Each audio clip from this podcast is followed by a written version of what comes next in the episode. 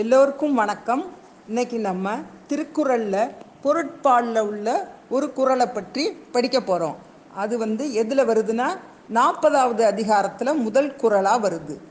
கற்க கசடர கற்பவை கற்ற பின் நிற்க அதற்கு தக அப்படிங்கிறார் வள்ளுவர்.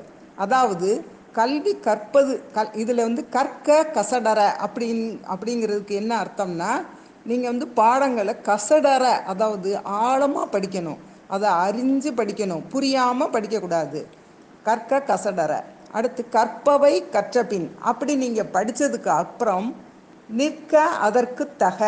அதில் சொல்லியிருக்கிறபடி நீங்கள் நடக்கணும். அந்த பாடத்தை வந்து வெறும் பாடமாக நினைக்காம அதன்படி நடக்கணும் அப்படிங்கிறாரு வள்ளுவர். கல்வி கற்கிறது எவ்வளவு முக்கியமோ அப்படியே ஆழ்ந்து படிக்கிறதும் பிறகு அதற்படி நடப்பதும் முக்கியமானது அப்படிங்கிறாரு. கல்லுதல் அப்படிங்கிற ஒரு சொல்லுக்கு பொருள் வந்து தோண்டுதல் அப்படின்னு ஒரு அர்த்தம் உண்டு. அதாவது நம் மூளையில் இயல்பாக புய புதைந்து கிடக்கிற அரிய ஆற்றலை பயிற்சிகளால் தோண்டி வெளியே கொண்டு வர்றது தான் கல்வி. கல்வி வந்து வெள்ளத்தால் அழியாது தீயினாலும் அழியாது கொடுத்தாலும் குறையாது திருடர்களால் திருடவும் முடியாது. அதனால் நம் வாழ்நாள் முழுசும் துணை வர்ற கல்வியை நுனிப்புள் மேய்வது போல படிக்கக்கூடாது. நீரில் மூழ்கி முத்தெடுக்கிறவன் தேடி தேடி எப்படி போகிறானோ அதே மாதிரி எங்கே இருந்தாலும் தேடி தேடி புத்தகங்களை படிக்கணும். கற்றது கைமண் அளவு கல்லாதது உலகளவு பாட புத்தகங்களை மட்டும் படித்து முடிக்கிறது கற்றலில் சேராது. அறிவு எங்கே சிதறி கிடந்தாலும் அது வானத்துக்கு அப்பால இருந்தாலும் அதை பெற முயற்சி செய்ய வேண்டும் அப்படின்னு நபிகள் நாயகம் சொல்றாரு.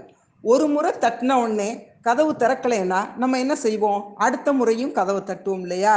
அதுபோல தொடர்ந்து முயன்றால் கடினமான பாடங்களும் நம்ம மனசுல தங்கிரும். அதன்படி நடக்கிறதும் ரொம்ப முக்கியம்.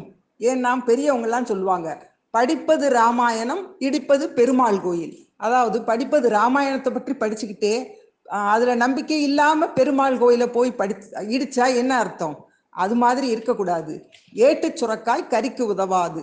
நானும் படிச்சுட்டேன்னு இல்லாமல் கற்றதை நடைமுறைப்படுத்தணும். இப்போ அறம் செய்ய விரும்பு அப்படின்னு அவ்வை சொல்லியிருக்காங்கன்னு படிச்சிங்கன்னா அதை மனப்பாடம் பண்ணுறதோடு நின்றக்கூடாது. எப்பயுமே அற வழியில் நடக்கணும். கற்ற கல்வியின்படி நடக்கிறவனுக்கு வாழ்க்கையில் ஏற்பட பிரச்சனைகளை சமாளிக்கிற ஆற்றல் கிடைக்குது. பிறர் மதிக்கும்படியான வாழ்க்கையும் அவனுக்கு கிடைக்குது.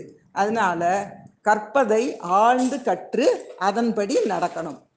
கற்க கசடர கற்பவை கற்றபின் நிற்க அதற்கு தக.